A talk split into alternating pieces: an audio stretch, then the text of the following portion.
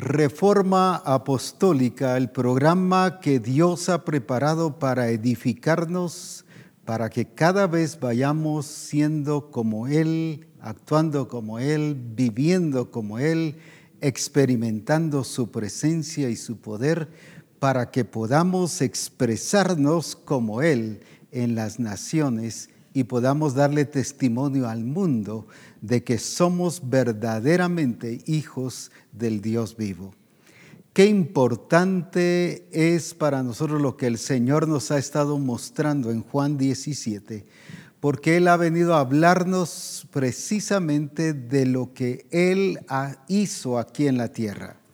Hizo en medio del mundo, en medio de circunstancias tan difíciles y de estorbos y de impedimentos, Él pudo ser fiel administrador de los misterios del Padre. Revelar al Padre en su plenitud. No le costó, no le fue difícil, no le fue imposible, fue una realidad manifestar el poder de Dios. ¿Cuántas veces pensamos que las circunstancias nos estorban y no nos dejan anunciar el verdadero poder de Dios en nuestras vidas. Pensamos que nos impiden y no lo hacemos y más bien nos retraemos en vez de seguir proclamando las verdades de Dios. Por eso es que el ejemplo de Jesucristo, el modelo de Jesucristo, la revelación del diseño que está aquí, que es Jesucristo mismo, nos expresa no solo los principios con que hacía las cosas, sino los logros que él había alcanzado. Su oración era al Padre contándole y expresándole esos logros, aunque definitivamente el Padre que sabe todas las cosas ya lo conocía pero era el testimonio de Jesucristo el presentar fruto, fruto agradable para la gloria de nuestro Señor Jesucristo. Por eso es muy importante el que sigamos el ejemplo de Jesucristo, que hagamos lo que Jesucristo hizo, que digamos lo que Jesucristo dijo, que actuemos como Jesucristo lo hizo, de la manera tan acertada, de la manera tan estricta y correcta con que lo hizo en relación al diseño. Si algo vemos en Juan 17 era que él conocía el diseño. Él conocía que era lo que el Padre había dicho acerca de él. Él entendía muy bien a través de las escrituras cuál era el propósito por estar aquí en la tierra. No era perder el tiempo, no era pasar el tiempo, no era entretener a la gente, sino era revelarles al Padre. Cuando usted y yo conocemos y entendemos bien el diseño, entonces nos basamos a eso y hacemos las cosas que el Señor quiere que hagamos. ¿Por qué es que hay faltantes o vacíos o hay ciertas deficiencias en nuestro actuar? Porque nos falta conocer exactamente el diseño, qué es lo que el Señor ha dicho que usted y yo debemos hacer. ¿Y qué es lo que debemos de hacer? Lo que Cristo hizo. Dice que debemos de pensar y actuar tal como Él lo hizo. Debemos de hacer las cosas tal como Él lo hizo. Debemos de, de vivir tal como Él vivió y él pudo vivir en este mundo, en este tiempo de circunstancias en las cuales cuando él estuvo presente aquí, que, estaba alrededor de circunstancias difíciles, él pudo dar testimonio del Padre. Si algo se basó Jesucristo en todo, fue revelar al Padre fue revelar el corazón del Padre, pero no para que los discípulos lo conocieran desde un punto de vista de un conocimiento intelectual, no para que supieran, no para que pudieran ir y decir a otros cómo era el Padre, sino era revelarlo, testigo fiel de esa realidad del Padre. Él mismo mostró al Padre en toda su plenitud, como decíamos el lunes pasado. Él vino a mostrar que el Padre es el yo soy, el Dios todopoderoso, el que no hay nada imposible para Él, que Él todo lo puede hacer, que Él domina, señorea y gobierna todas las cosas.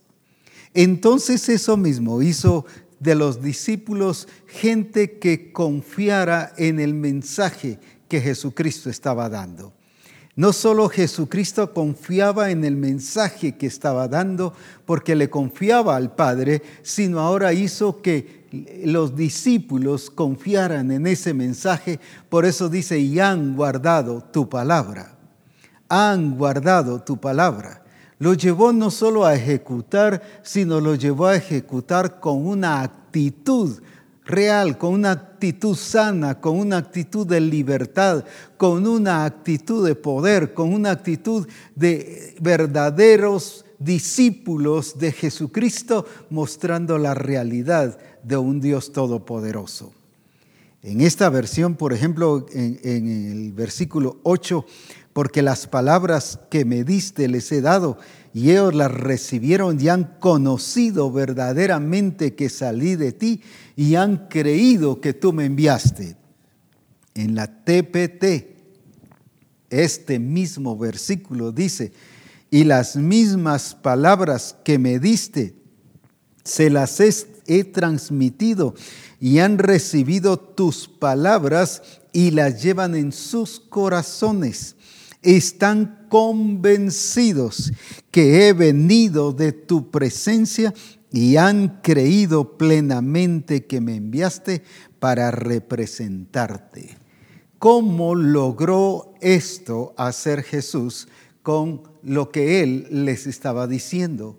Precisamente porque les reveló al Padre y en segundo lugar les reveló su origen y en tercer lugar reveló que todo lo que procedía, todo lo que él tenía procedía del Padre, aún las mismas palabras. Jesucristo con grandes capacidades y habilidades para poder hablar, para poder decir las cosas tan exactas y precisas, él podía haber hablado y dicho las cosas que él hubiese querido decir. Pero él dijo, les he dado tu palabra, les he dado lo que tú me diste para ellos. En otra versión dice, les he dado lo que tú dijiste que yo les dijera. Fiel en transmitir la revelación del Padre. Qué importante es eso en nuestra vida para que nosotros podamos dar la talla y hacer y tener los logros que Jesucristo tuvo cumpliendo a cabalidad la obra que el Padre le había encomendado. La obra que el Padre y que Jesucristo y el Espíritu Santo ha encomendado a la iglesia es la que Él quiere que nosotros cumplamos y que un día podamos decir, he acabado la obra que me diste que hiciese. Qué importante es, pero no es solo una expresión de un pastor, de un apóstol, de un profeta, de un evangelista, es de toda la iglesia de Jesucristo. Hemos acabado la obra que nos diste que hiciésemos. Pero vamos a ver en qué, a qué se refiere Jesucristo cuando dijo esto. Por eso es muy importante, dice, ellos están convencidos que he venido de tu presencia y han creído con plena, plenamente que me enviaste para representarte. Ellos han creído que he venido de tu presencia. Qué importante es lo que Jesucristo hizo y transmitió en los discípulos.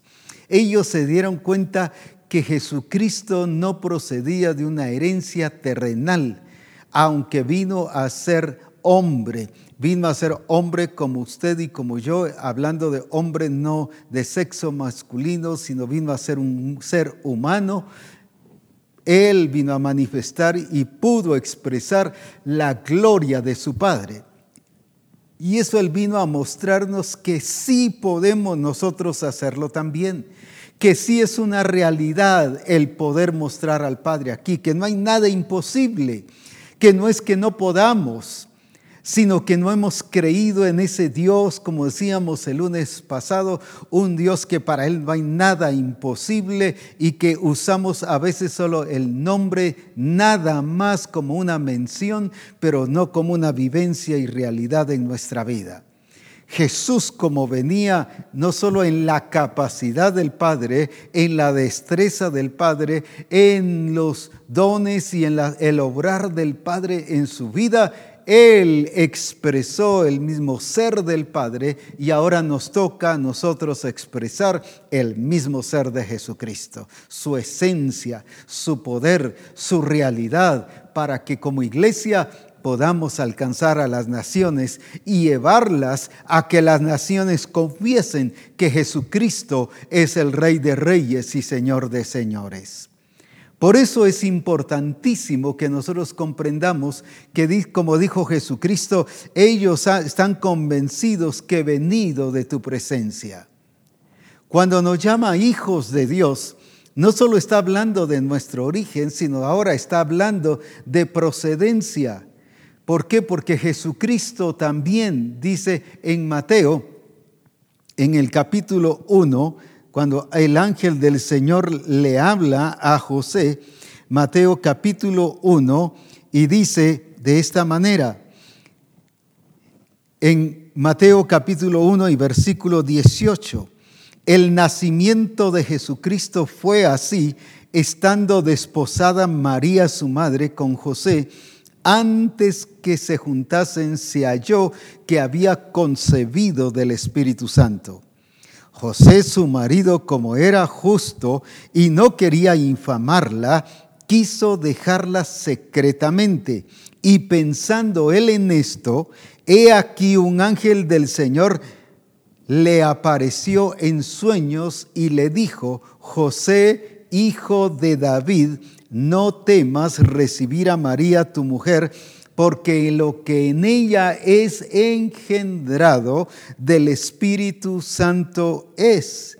Lo que en ella es engendrado del Espíritu Santo es.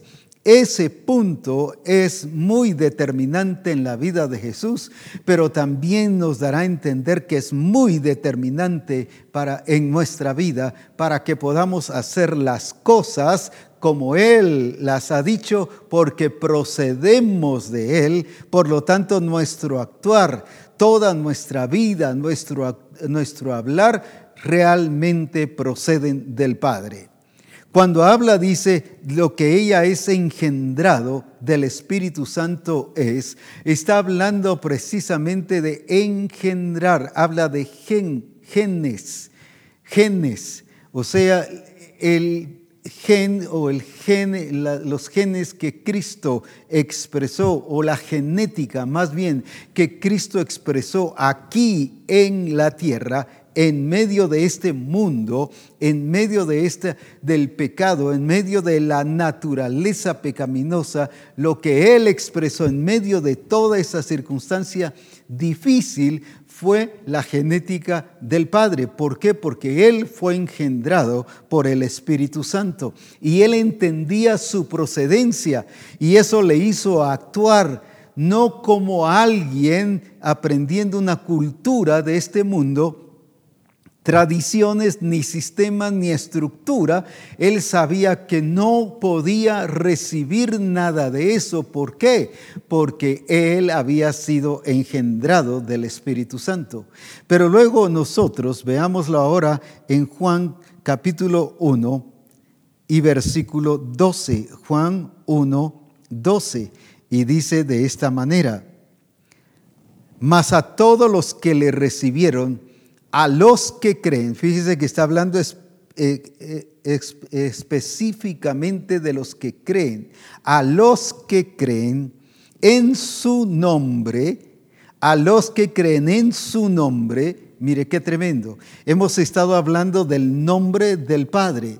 Y ahora viene más a los que creen en su nombre, o sea, los que creen que Cristo, que para Él no hay nada imposible, que para Él no hay nada, ninguna cosa difícil, y que Él, así como sacó a la vergüenza en público a los principados y potestades, y todo lo puso bajo la planta de nuestros pies, como iglesia de Jesucristo. Por eso dice más a todos los que creen en su nombre, o sea, los que creen en un Señor que es todopoderoso, que es fiel y verdadero, que vive. ¿Qué significa que vive? No solo que tiene vida, sino que vive, que es real, que es una realidad, que no es un mito, no es una ideología, sino es realidad y dice a los que creen en esa realidad, a los que creen en esa vida, a los que creen en ese que está vivo, Qué glorioso es esto.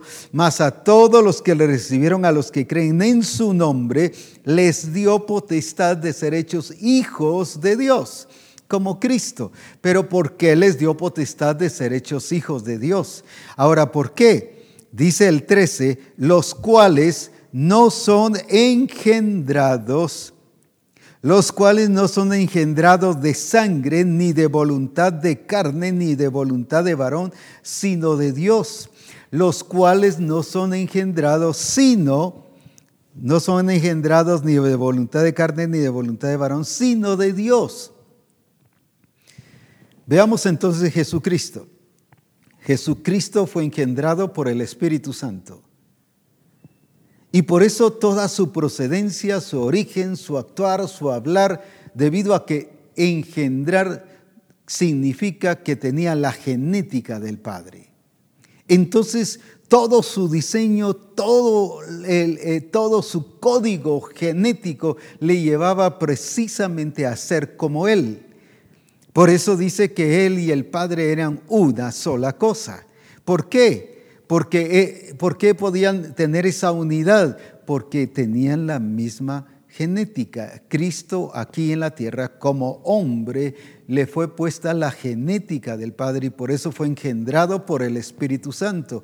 Pero ahora usted y yo dice que fuimos engendrados no por voluntad de varón, ni de sangre, ni de carne, sino de Dios está hablando ya de nosotros, ahora ya no está hablando de Cristo, sino ahora de nosotros. Usted y yo también tenemos que comprender que nuestra procedencia es de Dios, del Padre.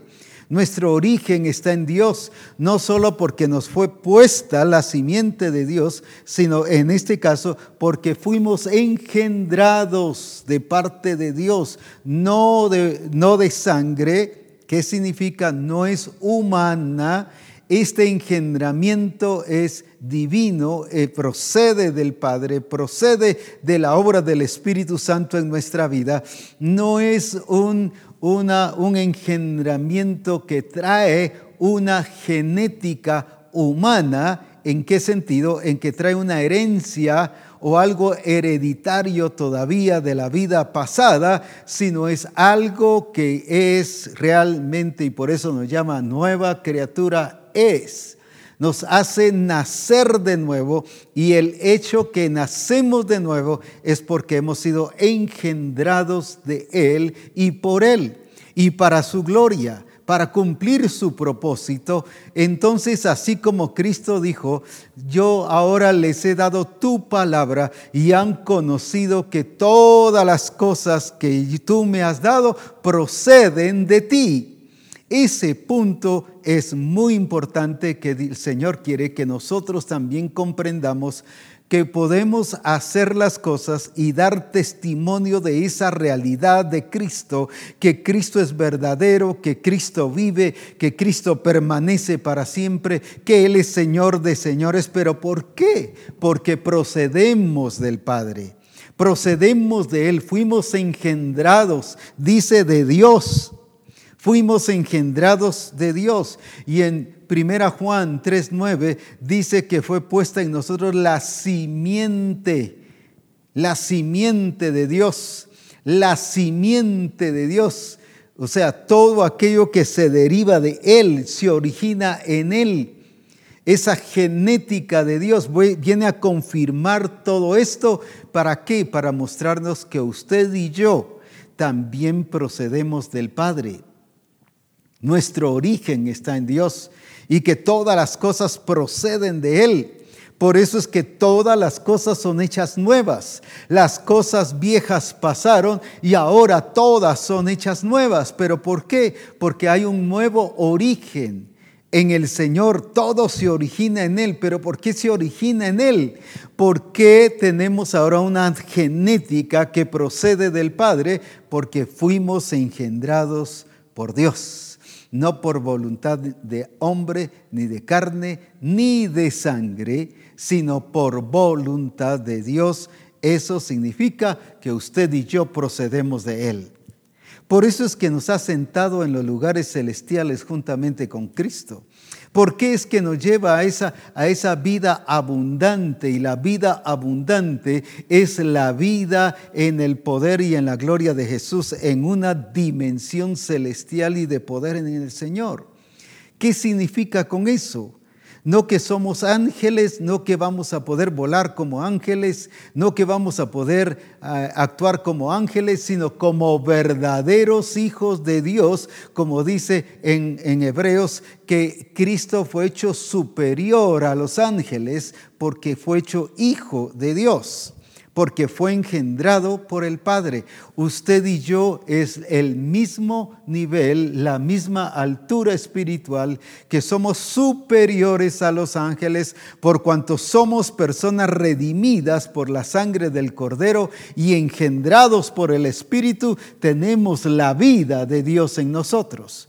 Entonces, cuando vemos esta realidad en nosotros, nos damos cuenta que no existen incapacidades, limitaciones, que no existen ningún estorbo que no podamos sobrepasar, ninguna circunstancia que no podamos vencer, ningún principado y potestad que nos va a someter a su dominio, a su gobierno, sino somos llamados a dar a conocer la grandeza del poder de Dios y su manifestación colocando a todos nuestros enemigos bajo la planta de nuestros pies. ¿Pero por qué? Porque vamos los mismos demonios, las mismas circunstancias, y así como Jesús dijo, yo fui enviado por el Padre, nosotros hemos sido enviados por Cristo. Id y haced discípulos a todas las naciones. Somos enviados por Él al mundo. Somos enviados por Él en esta tierra para ir al mundo, o sea, a esa atmósfera llena de pecado y de maldad, llena de corrupción, de naturaleza vieja, para ir a declarar la libertad gloriosa de los hijos de Dios y la manifestación de un Dios todopoderoso, y que solo Él es el único que puede restaurar la creación al origen a través de la iglesia y del ese por ese nombre glorioso de Jesucristo. Ahora bien, cuando yo entiendo que procedo del Padre, y dice, y las palabras que me diste, y ellos se dieron cuenta que aún las palabras procedían de ti, por eso las guardaron. Entendieron que todo procedía de Él, todo se originaba en Él. Qué glorioso es eso. porque usted y yo seguimos hablando a veces las palabras que son de este mundo, términos que son de este mundo, filosofías, ideologías. Si eso le pasó a la iglesia de Éfeso, la iglesia de Éfeso dice que enseñaban filosofías y huecas sutilezas. Los discipuladores cambiaron el origen de las palabras y dejaron de, de recibir esa palabra que venía del Señor y empezaron a acomodarse al sistema del mundo y, adaptaron a la iglesia y la acomodaron a vivir bajo la influencia del mundo, con una estructura del mundo, como cualquier otro sistema, como cualquier otra, otro, otro eh, grupo más en esta tierra, pero no como la iglesia gloriosa que el Señor había llamado. Ahora Eso es lo que el Señor está diciéndonos, que nosotros tenemos que conocer nuestra procedencia, por lo tanto no debemos y no podemos, no podemos recibir ninguna de esas otras influencias o escuelas de este mundo, sino debemos de vivir y actuar y hablar las palabras que el Señor nos ha dado. Es por eso que lo podemos hacer. ¿Por qué lo pudo hacer Cristo en medio de este mundo? En medio de personas mundanas, en medio de estructuras humanas. ¿Por qué sí pudo hablar las palabras del Padre? Porque Él entendía su procedencia. ¿Por qué nosotros sí lo podemos hacer y lo debemos hacer y la iglesia debe llegarlo a hacer? ¿Por qué? Porque debe entender su procedencia. Su procedencia es de parte del Señor, no es de sangre ni de carne, ni de voluntad de varón, sino de Dios, dice la Escritura claramente. Somos nuevas criaturas, ¿por qué? Porque nuestro origen está en el Señor, porque ahora la naturaleza está en el Señor, porque ahora todo radica en el Señor, por lo tanto yo puedo hacer todo lo que el Señor hizo en esta tierra. Por eso es importante. El apóstol Pablo lo entendía y decía, todo lo puedo en Cristo que me fortalece. No para hacer su capricho o necedad, no, no, no hablando de eso, sino hablando de que todo lo puede en Cristo. Todo lo puede en Él. No hay límite. Y aún Cristo mismo dijo, para el que cree, todo es posible. No solo para Dios todo es posible, sino para el que cree. ¿Por qué? Porque es posible manifestar el nombre del Señor y revelarlo como el Dios Todopoderoso, pero que la iglesia viva también en ese poder de Dios, expresando la grandeza de Dios y expresando una vida grande, gloriosa y poderosa en Cristo Jesús. Si nos damos cuenta qué es lo que el Señor quiere de su iglesia, leyendo en el capítulo 5 de Efesios, nos dice qué clase de iglesia es la que Él viene a recoger. Efesios 5, 27. A fin de presentársela a sí mismo, una iglesia, pero ¿qué clase de iglesia? Gloriosa. ¿Qué más? Que no tuviese mancha ni arruga ni cosa semejante, sino que fuese santa y sin mancha. Vuelvo a repetir otra vez, a fin de presentársela, está hablando de la iglesia, a sí mismo una iglesia gloriosa. ¿Qué significa una iglesia gloriosa? Una iglesia que tiene vida, pero la vida de Dios, porque su procedencia, porque es una iglesia que ha sido engendrada de parte de Dios. Por eso es gloriosa, por eso es que la gloria que el Padre le dio a Cristo ahora nos fue dado a nosotros. Dice, yo se las he dado, pero ¿por qué?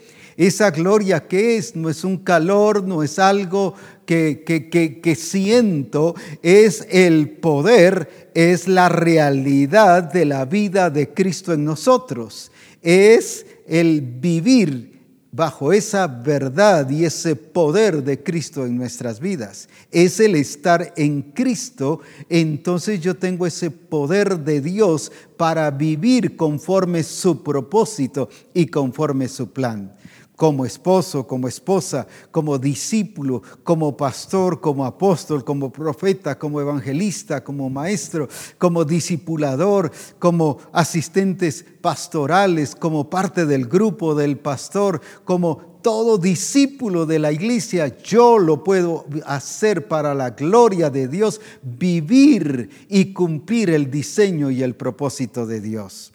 ¿Por qué? Porque entiendo que procedo de Él entonces hago las cosas de Él. Entonces hablo las cosas de Él, entonces vivo en la realidad de Él, entonces expreso lo que Él es en mí, entonces manifiesto lo que Él es, su gloria, su poder y su grandeza. La iglesia gloriosa es aquella iglesia que muestra el brillo y el resplandor de la gloria de Dios en su propia vida, en la realidad de la expresión de esta iglesia. Una iglesia gloriosa que hace lo mismo que hizo Jesucristo. Porque Él pudo decir, he manifestado tu nombre a los hombres que del mundo me diste porque Él manifestó eso. Eso es revelar su gloria. Por eso Él dice, te he glorificado, te he glorificado. ¿Pero por qué? No porque se puso a cantar gloria al Padre, gloria al Padre, gloria al Padre. ¿Por qué? Porque me estaba mostrando esa gloria. El Padre, la gloria que el Padre le dio, ahora Él la estaba expresando como manifestando el nombre precioso del Padre. Cómo la iglesia va a expresar que es una iglesia gloriosa, manifestando la gloria de Jesucristo en nuestra propia vida, lo que hemos oído como expresión de Jesucristo en nuestra vida. Cristo en nosotros, la esperanza de gloria. Ahora una iglesia gloriosa que no tuviese mancha ni arruga, ni cosa semejante, una iglesia que no tuviera mancha, una iglesia que no tuviera arruga. ¿Qué significa de que no tenga mancha, que no tenga arruga? Que no tenga nada de qué tacharla, que no tenga nada de qué acusarla, que sea irreprensible. Ah, no, eso no puede ser. Aquí en la tierra no puede existir una iglesia así. Una iglesia humana no podrá hacerlo. Una iglesia que está bajo el sistema del mundo no puede hacerlo, pero la iglesia de Jesucristo, la iglesia que se originó en Dios, la iglesia que procede de Dios, la iglesia que fue engendrada por Dios, esa iglesia sí lo logra hacer, sí lo puede hacer, sí lo alcanza, sí lo vive. ¿Por qué? Porque su procedencia es del Padre porque su procedencia es del Señor. Por eso es que sí puede hacer las cosas que el Señor hizo y que Cristo mostró aquí en la tierra y reveló al Padre. Ahora la iglesia aquí en la tierra, en medio de este mundo, revela al Padre y debe revelar al Padre en toda su plenitud. Ahora, por eso es una iglesia santa y sin mancha. Es una iglesia santa. Si vemos en Efesios 1.4 dice que fuimos escogidos en Él desde la fundación del mundo para que fuésemos santos y sin mancha. Fuimos escogidos desde antes. La iglesia por eso fue escogida y fue llamada a ser santa. ¿Por qué puede ser santa? Ah, no, aquí no hay nadie perfecto en este mundo. He oído un sinfín de predicadores, ya no digamos de aquellos hermanos que se escudan y se excusan sus debilidades, sus flaquezas, su pecado, su rebeldía, su necedad. Y dice, aquí en la tierra no hay santo, no hay ni uno que pueda llegar a ser santo. Está con eso diciendo que Dios es mentiroso, que lo que Dios dijo, que lo que Dios se determinó desde antes de la fundación del mundo en Cristo Jesús, dice Efesios 1.4, lo que Él nos escogió en Cristo para que fuésemos santos y sin mancha, entonces está diciendo que eso es nulo, que eso no sirve, que eso no se puede.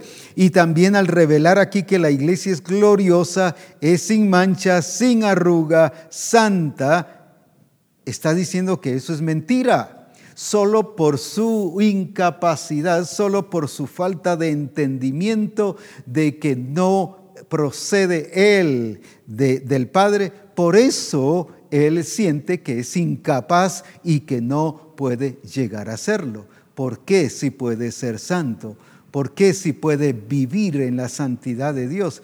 Porque dice, sed pues vosotros santos, como vuestro Padre es santo. En 1 Pedro 1, 15 y 16. Y dice, sed pues vosotros santos en toda vuestra manera de vivir.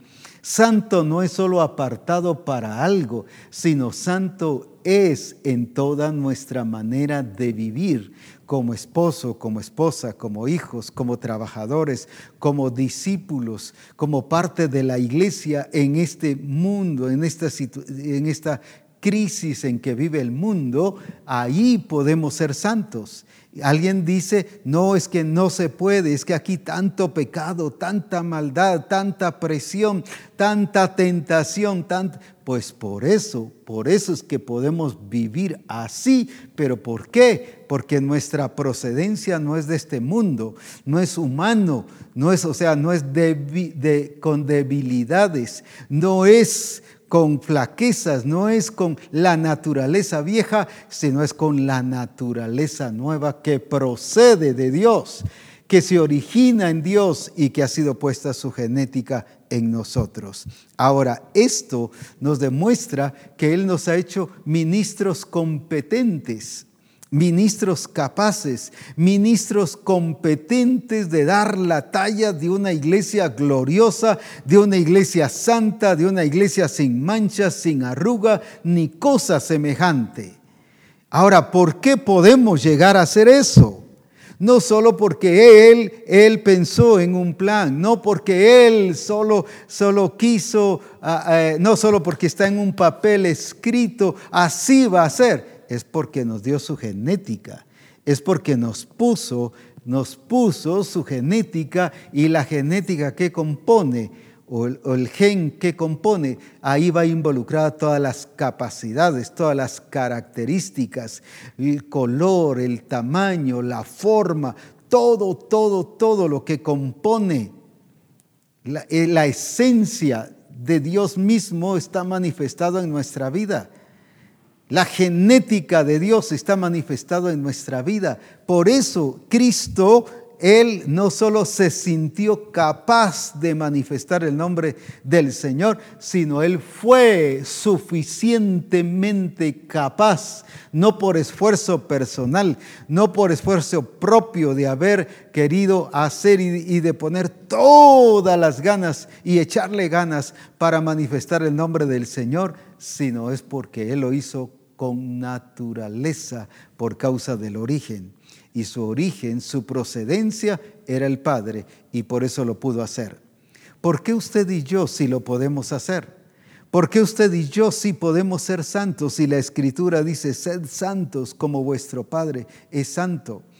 El mundo dice que no, la gente dice que no, las personas eh, para poner cualquier estorbo o barrera dicen que no, pero la iglesia de Jesucristo sí sabe que la iglesia es y llegará a ser totalmente santa para la gloria de su nombre, porque Él desde antes de la fundación del mundo se determinó que la iglesia, que usted y yo, dice que Él nos escogió en Cristo, en Cristo Está hablando de su iglesia, la que se originó en Cristo.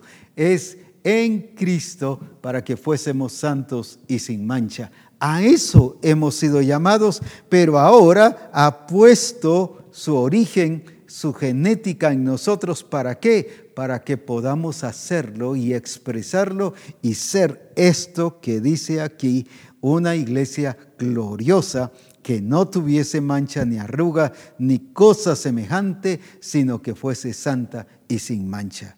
En otras palabras, aquí se quitan las excusas, aquí se quitan los estorbos, aquí se quitan los impedimentos. Estoy hablando a nivel personal, a nivel de cada uno de nosotros. Cuando decimos no se puede, estamos diciendo que no funciona la genética de Dios en nosotros, que no tenemos, que nuestra procedencia no se origina en Dios, que nuestra forma de hablar no se origina en Dios, por eso es que hablamos mal, hablamos con términos que no son acordes al propósito y a la voluntad del Señor. ¿Cómo es entonces que vamos a lograr realizar esto que Cristo hizo? Tener los alcances y los logros que Cristo hizo. ¿Cómo vamos a ser como Cristo lo hizo? Estoy hablando ya de la forma. ¿Por qué? Porque la genética no solo tiene esencia, sino tiene forma. Entonces yo sí lo puedo hacer en la forma del Señor, en la forma que Él quiere que haga las cosas. Por eso es que Él no solamente quiere que hagamos las cosas que Él dice, sino en la forma que Él dice. Pero ¿por qué sí lo puedo hacer? ¿Por qué no solo lo puedo hacer lo que Él dice, sino puedo hacer en la forma que Él dice? Porque Él nos ha dado su genética y la genética contiene esencia y contiene forma. Por eso es que lo podemos hacer en esa forma y por eso es que podemos ser conformados a la imagen de Jesucristo. Dice que Él nos predestinó para ser hechos conforme a la imagen de su Hijo. Pero ¿por qué sí puede darse? ¿Por qué sí puede resultar? ¿Por qué Cristo entonces sí sacó a, y, a los que del mundo el Señor les dio, pero sí por qué le sacó la mundanalidad? ¿Por qué le sacó el mundo de ellos, como hemos venido diciendo? La mundanalidad, o sea, ese estilo de vida bajo esa estructura del mundo. ¿Por qué? porque sí les enseñó a que ellos son capaces y están habilitados por la genética de Cristo, porque su procedencia viene y se origina en Dios. Por eso es que dice que nos dio derecho de ser llamados hijos de Dios. Tenemos el derecho, pero ese derecho no significa solo un aspecto legal, sino tenemos el origen ahora en la naturaleza, por cuanto fue puesto en nosotros esa genética de Dios. Entonces toda esa imposibilidad que vemos que no se puede alcanzar lo que Dios ha dicho. Y eso fue lo que Jesús llegó y les reveló a los discípulos. Y en otras palabras les dijo, les estoy mostrando que sí es posible, que sí se puede mostrar al Padre aquí en la tierra. Y ahora le dice a la iglesia, iglesia, sí es posible, sí es realidad, sí se puede que la iglesia revele a Cristo aquí en la tierra, que revele por la obra del Espíritu Santo a Cristo aquí en la tierra y sí podemos ser conformados a su imagen y a su semejanza. ¿Por qué? Porque tenemos esa esencia y tenemos esa forma. Por eso es que, ¿por qué un fruto? Voy a explicarlo así. Siembra una semilla de durazno, melocotón, por ejemplo, ¿por qué es grande? ¿Por qué tiene rojo en algunas partes? ¿Por qué es dulce? ¿Por qué es jugoso? Pero el fruto que sale, sale igual, rojo, jugoso, delicioso. ¿Pero por qué? ¿Por qué sale igual? Por la genética, por el gen que está allí en esa semilla que se ha sembrado. Es lo mismo, ¿por qué es santo? Porque el Señor nos dio una genética santa. Nos dio una genética, dice, no corruptible una genética santa, una genética honesta, una genética justa, una genética que contiene las características de Dios que es santo, que es justo, que es perfecto, un Dios que sí puede hacer todas las cosas, un Dios que sí puede aplicar todas las cosas que Él se determinó a hacer. Y eso nos revela Cristo que sí podemos vivir como Él, sin pecado, santo, sin mancha, sin contaminación, sin arruga, y que sí podemos hacer todo lo que el Padre se determinó en su creación y nosotros como parte de su creación cumplir eso que Él ha determinado hacer para la gloria de su nombre. Entonces el Señor nos está mostrando hoy que lo que Cristo vino a hacer es revelarle a los discípulos que sí pueden vivir una vida dentro del orden, el diseño, el propósito de Dios, dentro del plan de Dios. Y que pueden hacer las cosas de acuerdo a como el Señor ha establecido. Ahora nosotros está la responsabilidad de revelarle al mundo, no solo de revelarnos a, nosotros mismos, la grandeza de Dios, la grandeza del poder de Dios y que Él nos ha dado su genética, por lo tanto nosotros lo podemos hacer y modelarle a los nuevos convertidos y al mundo que sí se puede vivir de acuerdo a la voluntad y al propósito de Dios. Ahora, qué importante es esto y como dice en una versión, ellos tienen la confianza hablando de los discípulos, ellos tienen la confianza que las palabras que yo les he hablado proceden de ti.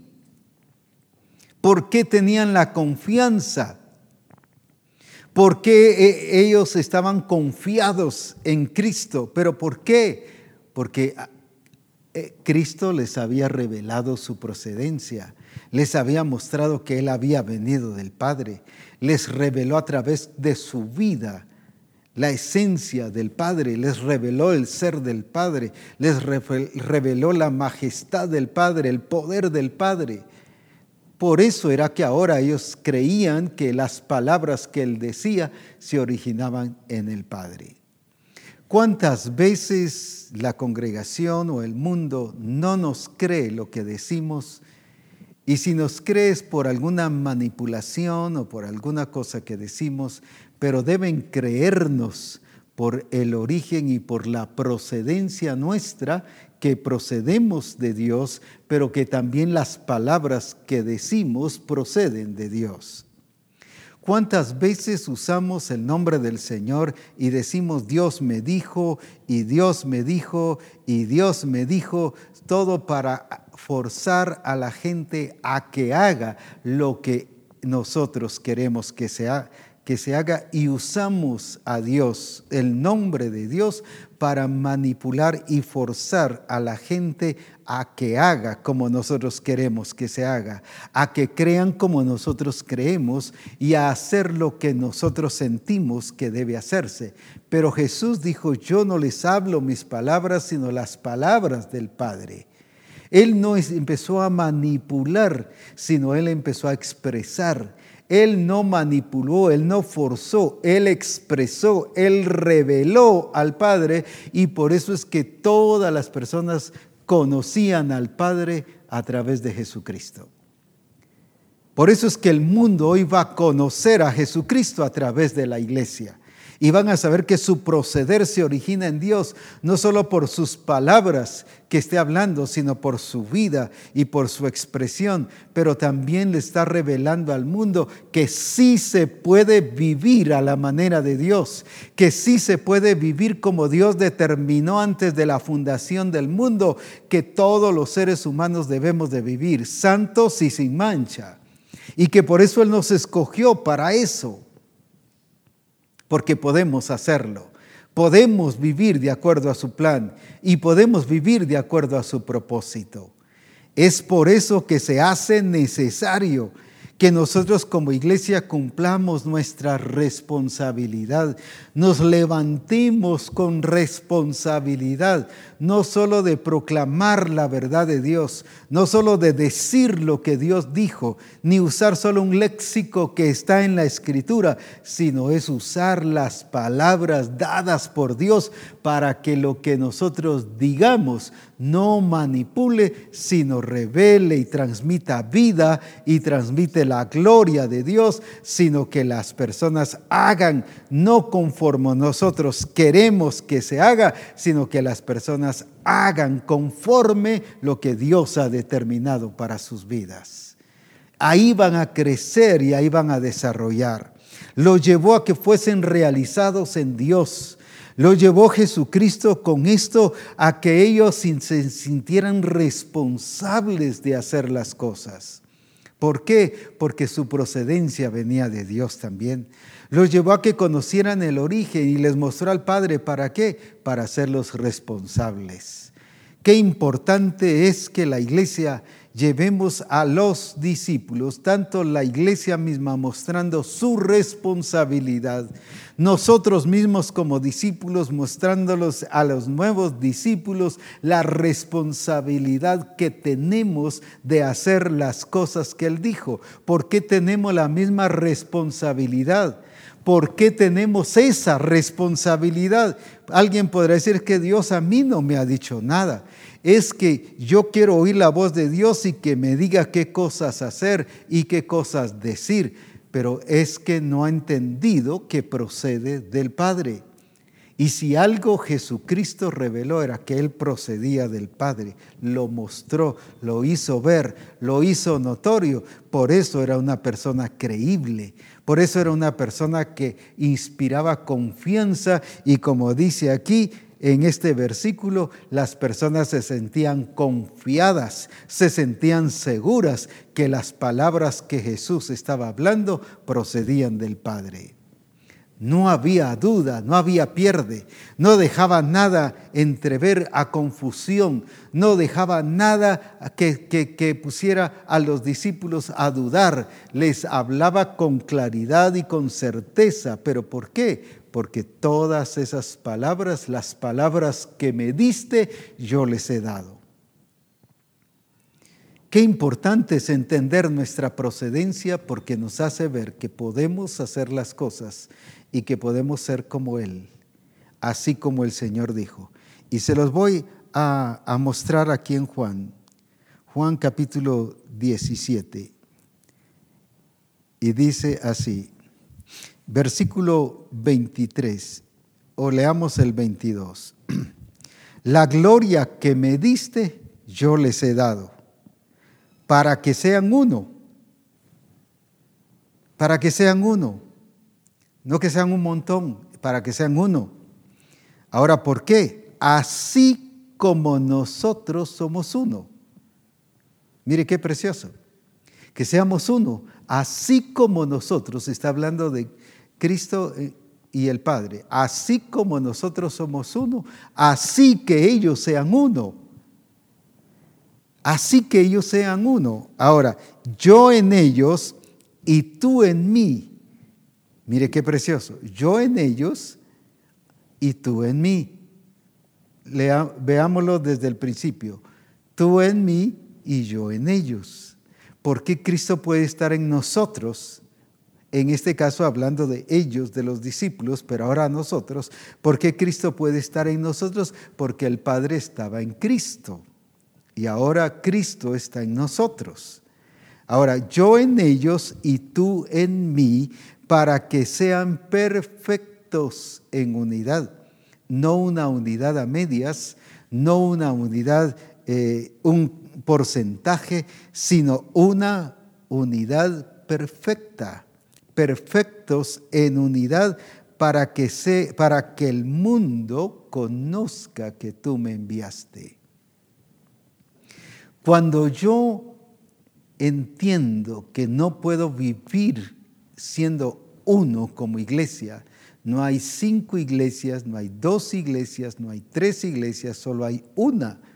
Y por eso es que tenemos que ser uno en Cristo. Y la escritura dice que somos uno en Él, así como Él y el Padre son uno, son uno mismo. ¿Por qué? porque tienen la misma naturaleza, la misma genética, por lo tanto la expresión de la iglesia tiene que ser la misma de Cristo Jesús.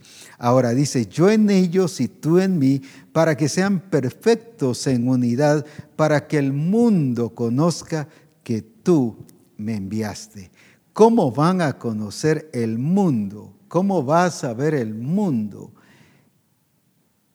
que el Padre envió a Jesucristo? Pero ahora, ¿cómo vas a ver el mundo que Cristo envió a la iglesia? Cuando seamos perfectos en unidad. Fíjese que todos los problemas que nos narra la escritura de la iglesia de Corinto, Colosa, Galacia y todas las demás divisiones, problemas, conflictos, el enemigo los logró distraer y distorsionar actuando ellos en sus propios intereses y en su propia influencia de la naturaleza pecaminosa, de las acciones de las obras de la carne, los distrajo con las obras de la carne y les hizo perder la vista de esa realidad de su procedencia. Y por eso era que se peleaban y a nadie le dolía que se pelearan. Por eso era que se dividían, por eso era que murmuraban, criticaban. Por eso es que las relaciones eran malas, no solo entre los hermanos, sino en los hogares. La vida de la iglesia era el reflejo de la vida en los hogares. Así vivían en los hogares. Había conflicto en los hogares. Había conflicto en los trabajos. Por eso en Efesios 6 nos habla precisamente de esa función de, nuestra relación en los trabajos. ¿Pero por qué? Porque no hemos visto y no hemos creído que somos uno. Ahora, ¿por qué somos uno? Porque nuestro origen es el único Padre. No tenemos cinco padres, no tenemos diez padres. El Padre suyo es mi Padre y mi Padre es el Padre suyo. Somos uno en Cristo. Él es nuestro Padre para que seamos perfectos en unidad, pero el mundo entonces va a saber en esa perfección de unidad, en esa perfección de lo mismo que vivió Cristo, siendo una iglesia gloriosa, santa y sin mancha, el mundo va a entender que es Dios el que ha enviado a la iglesia a manifestar su gloria y su poder y a suprimir todo dominio, todo poder, toda autoridad y a declarar aquí en la tierra que el único que es Rey de Reyes y Señor de Señores es Jesucristo, que el único Dios verdadero, que el único Dios es nuestro Dios, el Dios de la iglesia, el Dios de las naciones, el creador del cielo y de la tierra es ese Dios que es el Dios de cada uno de nosotros. Por eso es que exaltamos a Dios, por eso es que bendecimos el nombre del Señor y declaramos su gloria y declaramos su poder. ¿Por qué? Porque no nos ha llamado a ser una iglesia pobre, raquítica, débil, sin ninguna expresión, sin ningún poder. No nos llamó a ser incapacitados, sino a ser gente útil para la gloria de su nombre. Jesucristo, ¿por qué con valor y con toda valentía hacía las cosas? Por eso es que el apóstol Pablo dice que Dios no nos ha dado espíritu de temor. ¿Quién lo ha dado entonces? Si Dios no lo ha dado, ¿quién se lo ha dado?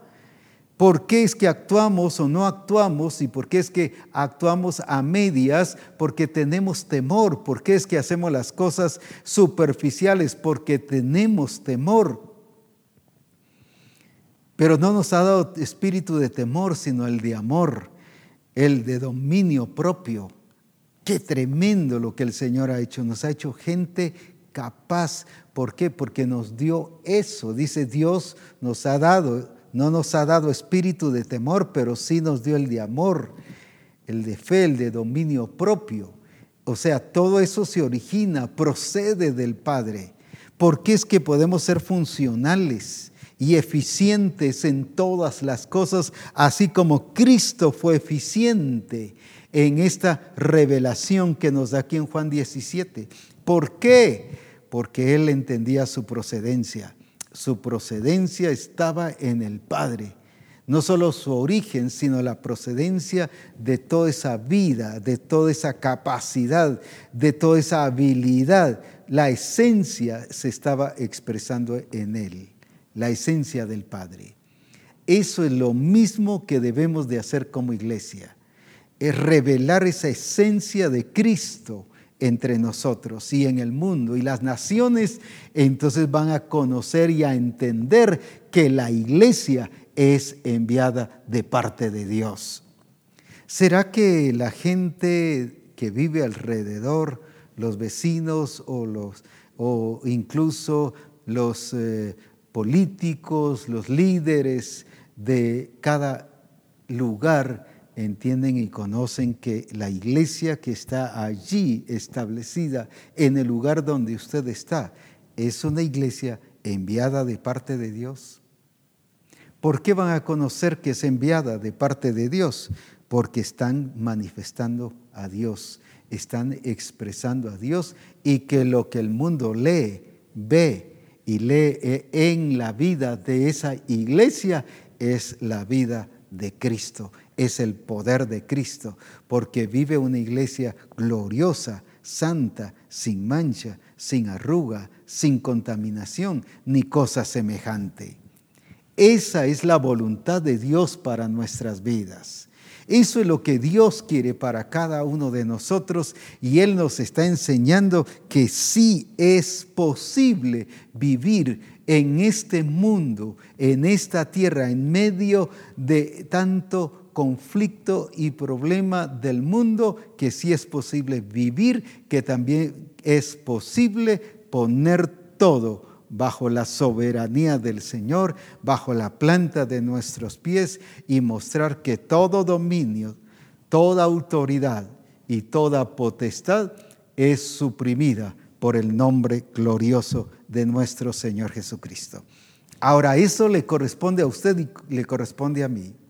Jesucristo al revelarles esto, no era solo para que llegasen a ser solo santos y, que seamos una iglesia gloriosa y sin mancha, es para que actuemos con esa misma responsabilidad que los que ahora vienen al Señor y se añaden porque proceden del Padre y son del Padre, les mostremos, les revelemos a Dios mismo para que ellos también vivan en esa gloria de Dios y en ese poder de Jesucristo majestuoso y glorioso. Una iglesia manifestando y expresando a Dios, a un Dios pleno, a un Dios completo, a un Dios integral, a un Dios glorioso que es santo, que es justo, que no hay mancha, que no hay sombra de variación, porque la iglesia está revelando eso precisamente con su vida. Y eso es lo que el mundo está leyendo de la iglesia. Por eso dice, y el mundo, el mundo va a saber que yo fui enviado, está hablando Cristo, que yo fui enviado, que salí de ti. La iglesia va a revelar al mundo que salió de ti, que salió de Dios, que salió de Él, que se origina en Él, porque le está revelando a Él. Alabado sea su nombre. Qué glorioso es que actuemos con esa responsabilidad. Prepárese para nuestro Congreso en noviembre. Estaremos próximos para nuestro Congreso. No espere, no espere, no espere hasta los últimos momentos para inscribirse. Hágalo porque Él nos seguirá hablando de esa vida gloriosa, de esa iglesia al estilo de Dios que somos uno en Él, así como Cristo y el Padre son uno, ahora también vamos a manifestar esa unidad en Cristo Jesús. Así que preparémonos para el Congreso Glorioso en noviembre, que será una bendición tremendísima y seremos llenos de su gloria y de su poder. Que Dios les bendiga adelante, revelando a ese Dios que todo es posible para Él.